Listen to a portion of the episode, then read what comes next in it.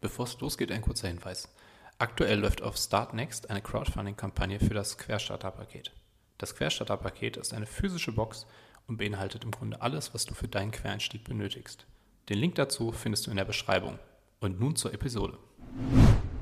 Sondern man arbeitet unter dem Druck, man muss ja in der Lehrprobe glänzen. Und das hat irgendwie mein Gefühl, mein, meine, meine Zweifel nochmal bestärkt, ähm, das nicht auf Dauer machen zu können und zu wollen.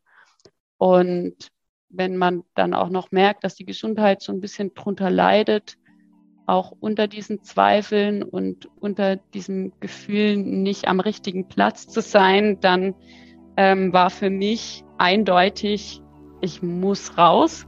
Moin, moin, herzlich willkommen bei Shift Your Career dem Interview-Podcast für Menschen, die etwas in ihrem Berufsleben verändern möchten.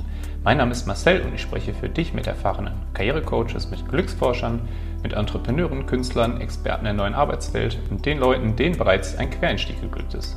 Egal, ob du dich aus der Festanstellung neu orientieren möchtest, mit der Teilzeit liebäugelst oder planst, als Selbstständiger richtig durchzustarten.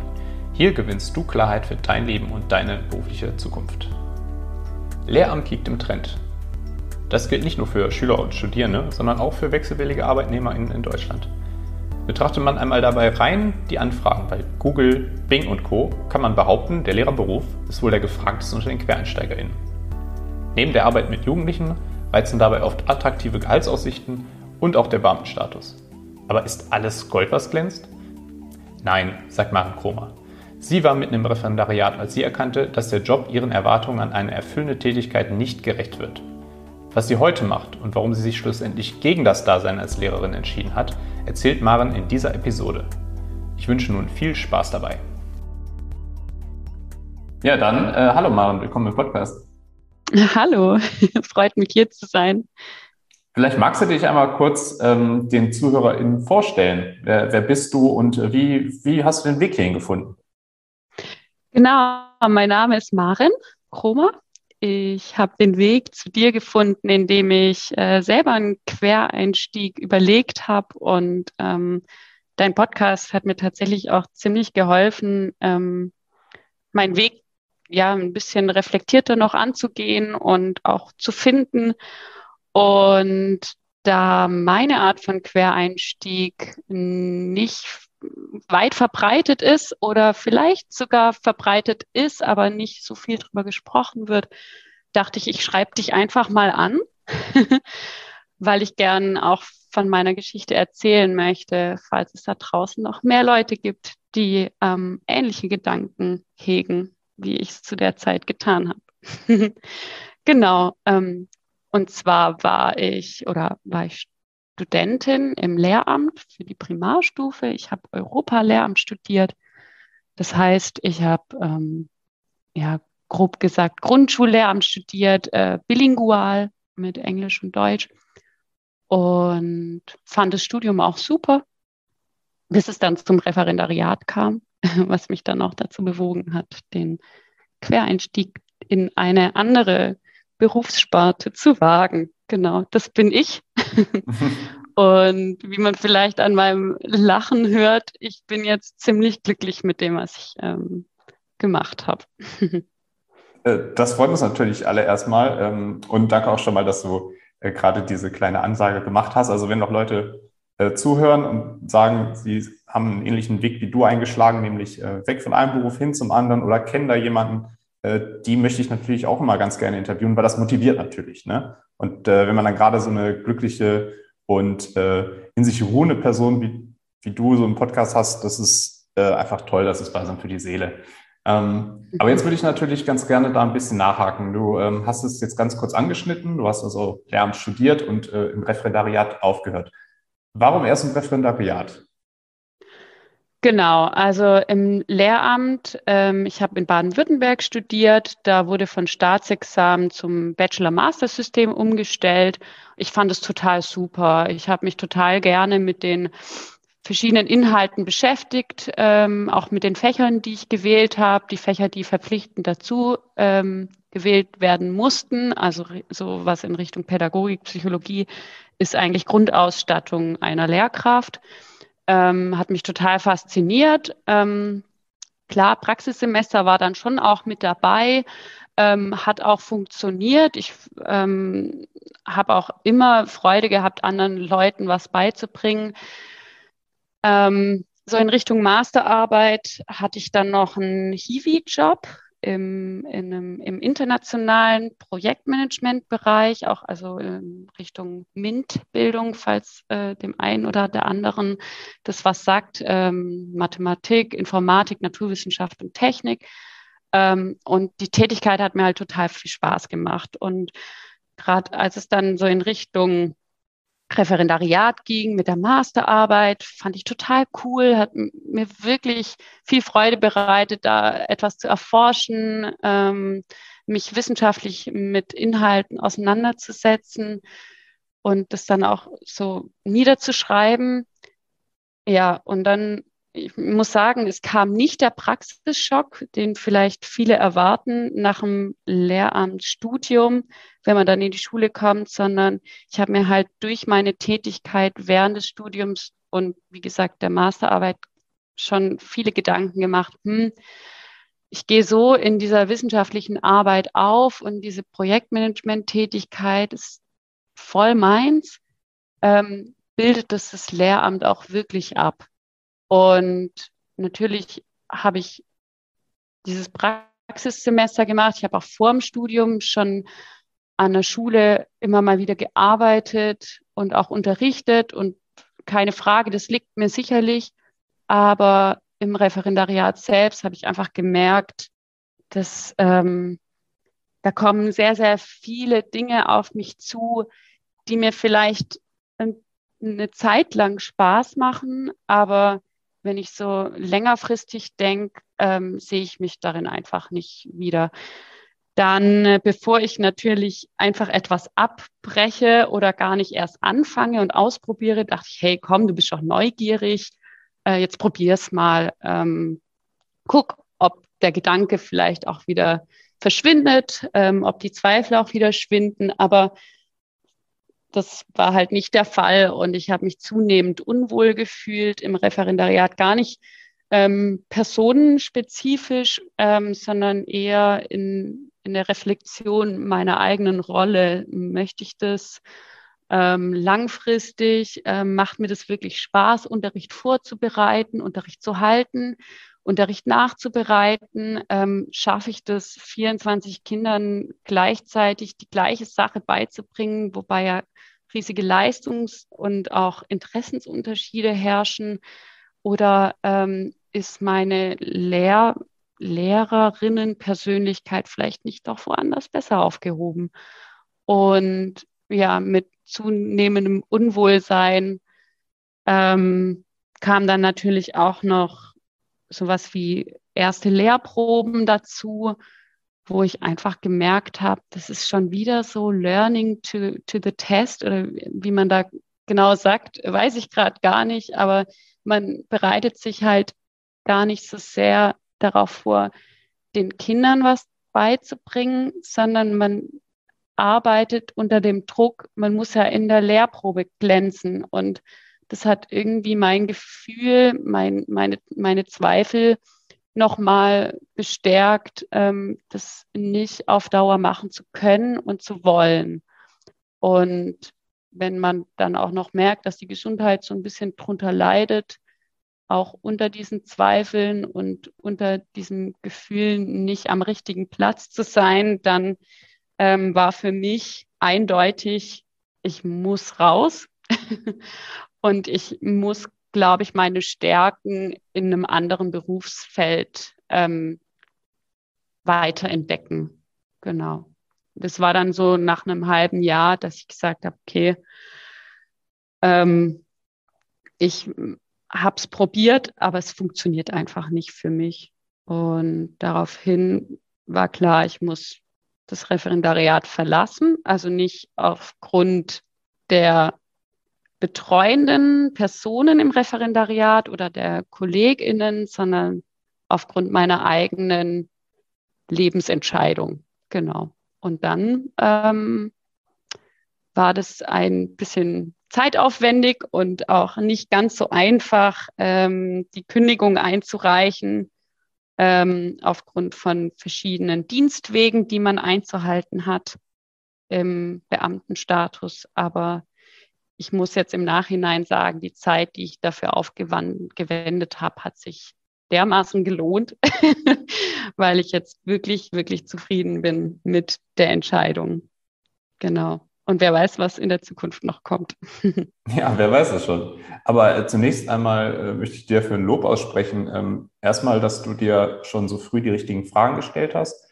Und was ich jetzt persönlich, und das werden manche der ZuhörerInnen vielleicht auch bestätigen können, aus dem direkten Bekanntenumkreis vielleicht auch schon erfahren haben, ist, Leute, die in Aussicht gestellt bekommen, dass sie irgendwann mal einen Beamtenstatus bekommen. Da sind mir welche bekannt aus dem Sektor der Polizei, ähm, aber auch ähm, im Lehramt. Ähm, das ist oft eine Blockade. Also man fängt vielleicht an und baut sich so seine eigenen Ausreden zusammen im Kopf, die einem sagen, warum man denn jetzt gerade nicht den Schritt mitmachen kann. Also es ist irgendwo ein, ein Hindernis eben mit dieser ganzen Sicherheit, die auch dahinter steht äh, und diesen ganzen Weg, den man auch bereits schon gegangen ist, dann zu sagen, das gebe ich jetzt dafür auf, das hast du getan und das finde ich erstmal, äh, ja, verdient den allergrößten Respekt. Dankeschön. Ja, ich muss auch sagen, ähm, der Beamtenstatus per se hat mich gar nicht dazu bewegt, Lehramt zu studieren oder ähm, das mit dem Referendariat nochmal zu probieren, weil ich ähm, der Überzeugung bin, dass in der heutigen Zeit ähm, Sicherheit auch ganz anders gewährleistet werden kann und äh, nicht zwangsläufig durch einen Beamtenstatus ähm, gewährleistet wird ähm, zumal wir auch in der jetzigen Zeit so viel Schnelllebigkeit ähm, empfinden oder auch durchleben und sich immer wieder neue Türen auftun. Ähm, und das finde ich ist ein Riesenvorteil gegenüber dem Beamtenstatus, dass man einfach die Möglichkeit hat, sich immer wieder neu zu entdecken und neu zu entfalten, auch in ganz anderer, ähm, ja, in einem ganz anderen Berufsfeld. Und ähm, ja, diese Gebundenheit, die scheinbare Sicherheit ist für mich eher ja, eine Einschränkung meiner Freiheit. Aber das ist, also ich möchte es jetzt auch nochmal unterstreichen, das ist meine Empfindung. Und das lässt sich so auch nicht auf das Empfinden anderer BeamtInnen wieder, widerspiegeln. Kennst du denn andere, die mit demselben Gedanken gespielt haben oder vielleicht ebenfalls abgebrochen haben? Abbrecher kenne ich keinen einzigen, keine einzige. Aber Menschen, die mit dem Gedanken spielen und auch langfristig mit dem Gedanken spielen, das heißt, sie sind teilweise schon zehn Jahre im Lehrberuf tätig.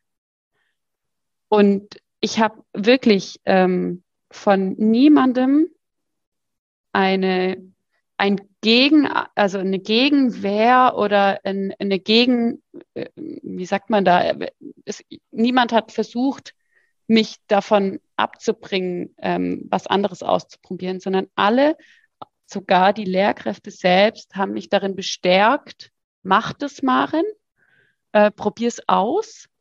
Ähm, und wie gesagt, Le Lehrkräfte, die schon 10, 15 Jahre tätig sind, ähm, zweifeln zum Teil immer noch. Und zweifeln ist überhaupt, überhaupt nichts Schlimmes. Es bringt uns voran.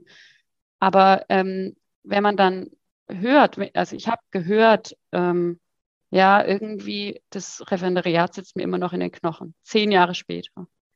Das finde ich ist, ähm, war, war zum Teil noch ein bestärkender Grund, ähm, mich weiterzumachen, wenn ich eben sehe, dass ähm, das auch einfach langfristig äh, Folgen haben kann, wenn man sich nicht, ähm, nicht damit auseinandersetzt, dass man vielleicht noch andere Türen offen hat. Ja, wir äh, wettern ähm, gemeinsam jetzt ein ganz klein wenig gegen den Lehrerberuf. Oder nein, das, so sagst du es natürlich nicht, aber ähm, es klingt zumindest im ersten Moment vielleicht so oder subtil. Ähm, du hast ja richtig gesagt und äh, dass es eben jetzt so ist, du hast für dich selber erkannt, im Reflektieren, für mich ist es nichts und da kommen irgendwie nicht meine persönlichen Stärken zur Geltung und äh, gewisse Punkte stören mich daran. Ähm, Bist du aber auch der Meinung, es äh, gibt bestimmte äh, Persönlichkeitstypen, für die so ein Lehrberuf vielleicht genau das Richtige ist? Also siehst du, dass dort vielleicht gewisse Werte oder sowas erfüllt sind? Ähm, also ich kann ganz klar sagen, ähm, Menschen, die gerne mit Menschen arbeiten und Menschen oder Kinder aufblühen sehen wollen und die ein gutes, einen guten Draht zur Persönlichkeitsstärkung von Kindern und Jugendlichen haben, sind total gut aufgehoben im, im Lehrerberuf. Und natürlich habe ich auch äh, Freundinnen aus dem Studium, die die gehen da total drin auf und die sagen, ja, mein Gott, dann anderthalb Jahre Referendariat kriegt man schon irgendwie rum. Ja, gibt halt nochmal viele Hausarbeiten und Prüfungsleistungen. Aber das ist genau das, was ich machen möchte. Und ich glaube, wenn man wirklich tiefst, zutiefst davon überzeugt ist und voller Herzblut unterrichtet ähm, und da auch ein Händchen für hat, äh, auf die verschiedenen einzelnen Bedürfnisse der Kinder einzugehen, und der Jugendlichen, ähm, dann ist der Lehrberuf voll und ganz das, was, was man machen sollte, auf jeden Fall. Also ähm, gar keine Frage. Ähm, kurzer Schwenk in meine Familie. Mein Vater ist Lehrer, Vollblutlehrer und der lebt es tagtäglich. Und ja, es gibt immer Phasen, da muss man halt korrigieren, da muss man halt ähm, auch Fristen einhalten und man arbeitet dann auch mal samstags, sonntags oder freitags abends um 21 Uhr. Das ist, ähm, ich habe das nicht anders erlebt äh, von zu Hause aus. Aber wenn man ja voll und ganz hinter dieser, dieser Tätigkeit steht, dann ähm, do it. Das ist, äh, das ist toll, wenn, wenn man das kann. Und genau, also wirklich dagegen wettern, ähm, das möchte ich mir auch gar nicht erlauben. Nur für mich hat es einfach nicht funktioniert. Und ich glaube, wenn man auch ein Persönlichkeitstyp ist, sich die Zeit selbst wirklich gut einplanen zu können und auch wirklich seine Pausenzeiten einzuplanen ähm, in Sachen Unterrichtsvorbereitung, dass man auch einfach sagt, okay, jetzt äh, lasse ich, ähm, lasse ich doch einfach mal die Unterricht, den Unterricht so perfekt sein, wie er halt ist, dann ist es sicherlich ähm, völlig respektabel, auch ähm, Lehramt weiter auszuüben und zu unterrichten. Also ähm, was wären wir ohne Lehrkräfte? Ähm, genau. Das ist jetzt eine rhetorische Frage. ähm, Gibt es denn da Mythen und Irrtümer, wo du sagst, die möchte ich heute mal irgendwie klarstellen? Ja, also Lehrer haben ja irgendwie das halbe Jahr Urlaub und ähm, hm, ja, wenn da mal eine Stunde ausfällt, nicht so schlimm. Man kann ja auch mal einen Film zeigen, wenn man nicht vorbereitet hat. Pustekuchen, das ist nicht so. Ähm, ich, auch wenn ich jetzt eine andere Tätigkeit ausübe, ich habe es am eigenen Leib erfahren und ich sehe es anhand meiner ehemaligen Kommilitoninnen, die sind ähm, rund um die Uhr mit dem Gedanken beschäftigt, hä, Mist, was mache ich denn jetzt morgen? Ah, ich muss noch was vorbereiten und hier kann ich noch was feilen und da muss ich noch was das ausschneiden und ah, dieses eine Sorgenkind, vielleicht kann ich dem irgendwie anders noch besser helfen. Und das sind wirklich Gedanken, die sind 24-7 am Start. Und ähm, Sommerferien im Endeffekt die sechs Wochen, die man in, ich glaube, in ganz Deutschland, in jedem Bundesland ja eigentlich ähm, als Kind hat, die Lehrkräfte haben das nicht, die haben Gesamtlehrerkonferenzen, die haben Vorbereitung, die haben Aussortierung. Also das ist alles, ähm, das sind alles Tätigkeiten, die in den Unterrichtsstunden nicht sichtbar sind. Ja, was in einer, ich habe vier bis sechs Stunden für eine Unterrichtsstunde gebraucht und das als Anfängerin. Klar, die Zeit, die man dann ähm, an Vor- und Nachbereitung im Laufe der Jahre braucht, das nimmt ab. Man kann auch dann vielleicht Materialien wiederverwenden, aber ähm, die Bildungspläne ändern sich ja auch. Also da ist stetig ähm, ja, neue Ideensammlung gefragt. Und ähm, wie gesagt, Kommilitoninnen, die sind wirklich auch in den Weihnachtsferien, Sommerferien dermaßen beschäftigt, ähm, dass selbst ein Telefonat irgendwie noch reingequetscht wird. Ähm, genau, ganz zu schweigen von der, von der eigenen Bewegung und Gesundheit. Ähm, da muss man schon auch erstmal lernen, mit umzugehen und vielleicht die Gedanken an den, ans Unterrichten und alles, was dazugehört, an alle Konferenzen, die da noch zu tätigen sind, auch mal äh, abzustellen. Also es ist ein, ein Wahnsinnsjob. Genau. Also ich glaube, der Mythos, Lehrer haben das ganze Jahr irgendwie nichts zu tun, das ist ähm, oder ein halbe Jahr Urlaub und nach 15 Uhr nach Unterrichtsschluss ist Schluss. Das ähm, kann ich so ganz und gar nicht unterschreiben. Das ist ja häufig so, wenn wir uns Berufsgruppen von außen angucken, dann äh, betrachten wir immer ganz gerne nur die Vorzüge oder die Vorteile. Ähm, da wissen wir natürlich auch äh, aus dem eigenen Schülerdasein, dass das bei Lehrern nicht immer äh, nur alles positiv und entspannt ist. Genau, ja. oder auch also oder auch Pausenzeiten. Also das möchte ich jetzt auch noch mal in den Raum werfen. Ja. Ähm, wenn ein Kind oder ein Jugendlicher eine jugendliche Pause hat, dann ähm, stehen fünf andere KlassenkameradInnen vorm Lehrerzimmer und haben irgendeine Frage noch an die Lehrkraft. Also man erinnert sich da vielleicht auch selber zurück an die eigene Jugend und Kindheit. Ähm, das, was man noch irgendwie versucht zwischen rein zu klären, das ist alles Arbeitszeit ähm, und keine Pause für die Lehrkraft. Ähm, auch Pausenaufsicht, das ist ähm, eine Wahnsinnsverantwortung für die Berufsgruppe und ähm, somit diese geregelten Pausenzeiten zu den anderen Berufstätigkeiten schon ein Riesenvorzug, muss ich jetzt auch aus eigener Erfahrung nochmal sagen. Kanntest du aus so Kreisen im Kollegium auch Seiteneinsteiger? Mm, tatsächlich nicht. Nicht, dass ich mich erinnere. Nee.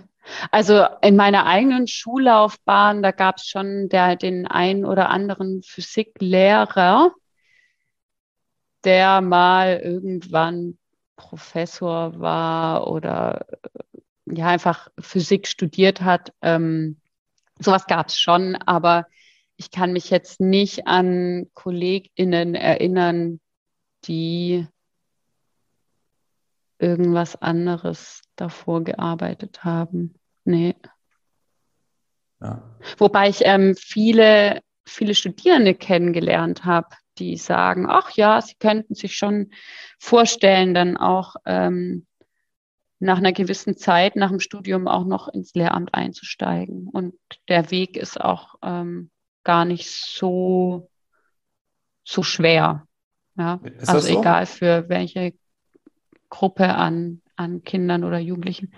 Ähm, genau, also wenn, wenn ich da jetzt Aussagen treffe, dann sind die sehr vage. Das, ähm, ich habe mich da selber ein bisschen reingelesen, ähm, aber dadurch, dass ich keine Erfahrung gemacht habe mit Personen, die tatsächlich zum Lehramt gewechselt haben, ähm, wäre das, wär das jetzt keine ähm, explizite oder ähm, vertrauenswürdige Aussage. Ähm, genau. Also meines Wissens nach ähm, kann man beispielsweise Chemie studiert haben und noch eine Weiterbildung machen im pädagogisch-psychologischen Bereich als auch im didaktischen Bereich. Und dann ähm, hat man die Möglichkeit zum Einstieg auch ähm, aufgrund dessen, dass Lehrkräfte ja wahnsinnig gesucht sind.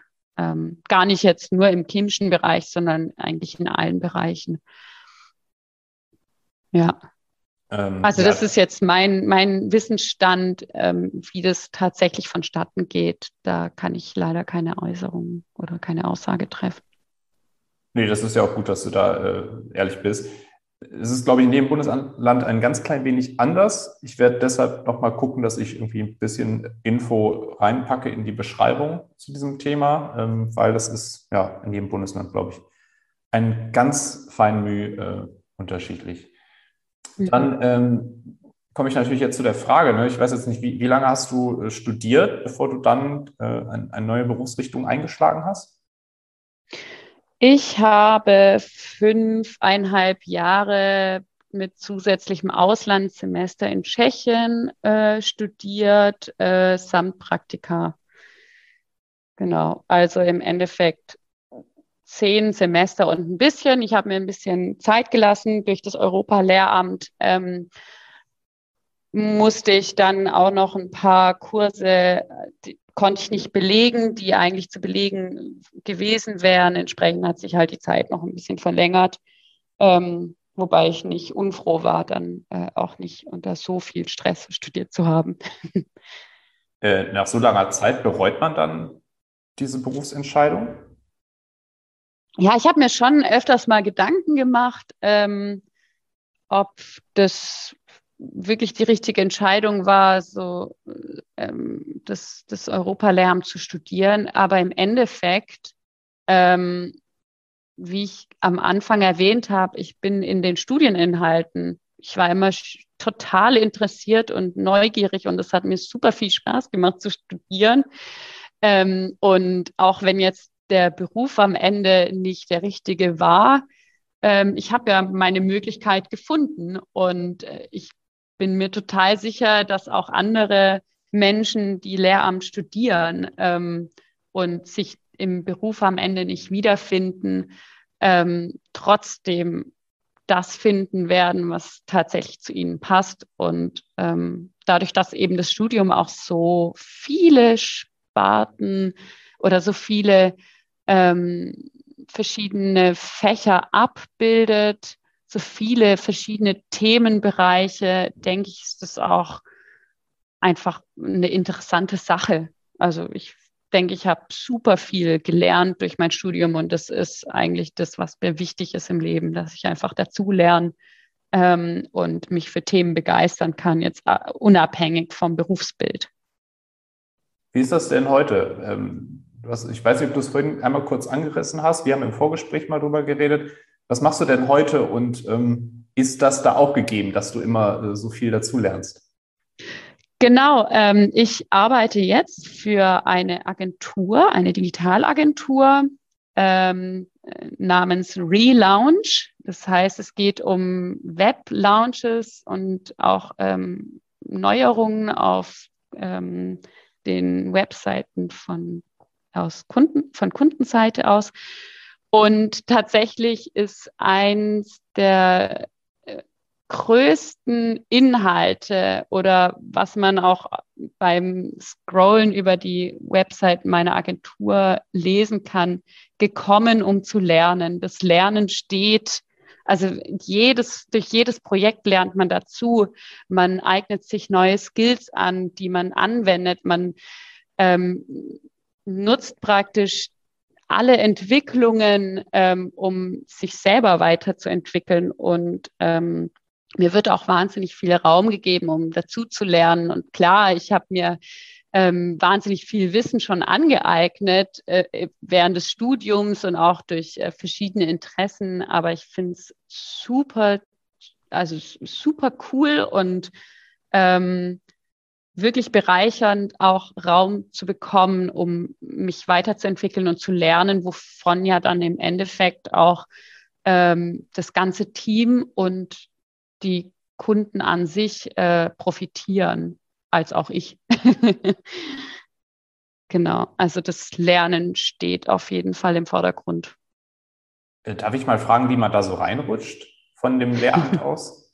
Das äh, für genau. abgebrochenen Referendariat jetzt in der Digitalagentur im Projektmanagement. Ich kann mir schon vorstellen, dass da auch so ein paar Anforderungen mitkommen. Ne?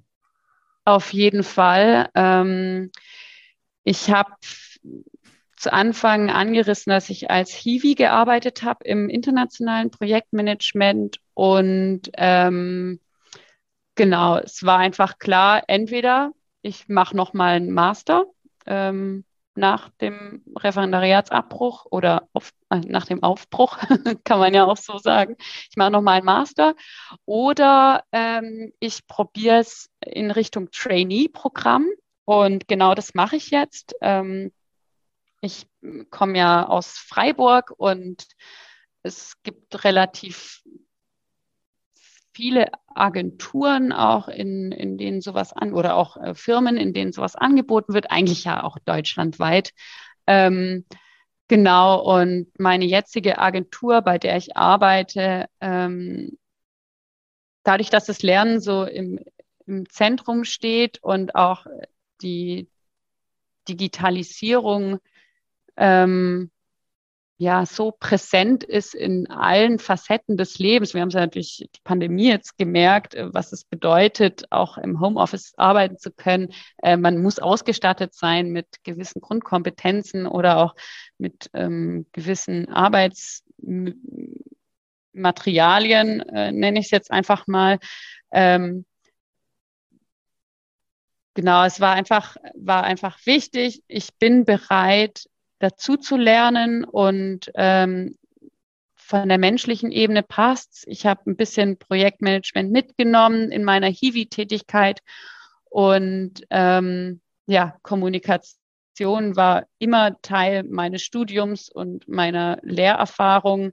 Ähm, Schulungen ähm, sind auch Teil der Arbeit jetzt. Entsprechend kann ich da schon auch äh, Grundzüge des Lehramts wieder entdecken, nur eben auf ganz andere Art und Weise. Richtig cool. Ähm, Maren, vielen Dank, dass du bei dem Podcast warst. Ähm, ich denke, du bist eine, eine mustergültige Quereinsteigerin. Ähm, oh, erstmal, erstmal mit dem, mit dem Background, also erstmal, äh, dass du diesen, äh, den Mut hattest, zu sagen, ich lasse dieses Referendariat und das Lehramt hinter mir, neue, neue Wege einzuschlagen. Und ähm, ich glaube, du hast auch alles richtig gemacht, weil ich weiß nicht, wie es den ZuhörerInnen geht, aber bei mir, äh, da strahlt ganz schön viel Zufriedenheit durch die Kopfhörer gerade. Ähm, von daher Glückwunsch dazu. Ich habe eigentlich zum Abschluss nur noch eine Bitte, und zwar, dass du den folgenden Satz vervollständigst. Arbeit ist für mich. Arbeit ist für mich. Hm, ja, jetzt kann ich natürlich sehr, sehr viel dazu sagen. Ähm, um den Satz zu beenden, Arbeit ist für mich Entfaltung meiner selbst. Aaron, vielen Dank, dass du dabei warst. Ja, sehr äh, lieben Dank auch an dich, dass ich dabei sein durfte und ja, alles Gute auf jeden Fall. Das wünsche ich dir auch. Schönen Tag noch. Dankeschön. Tschüss. Ciao.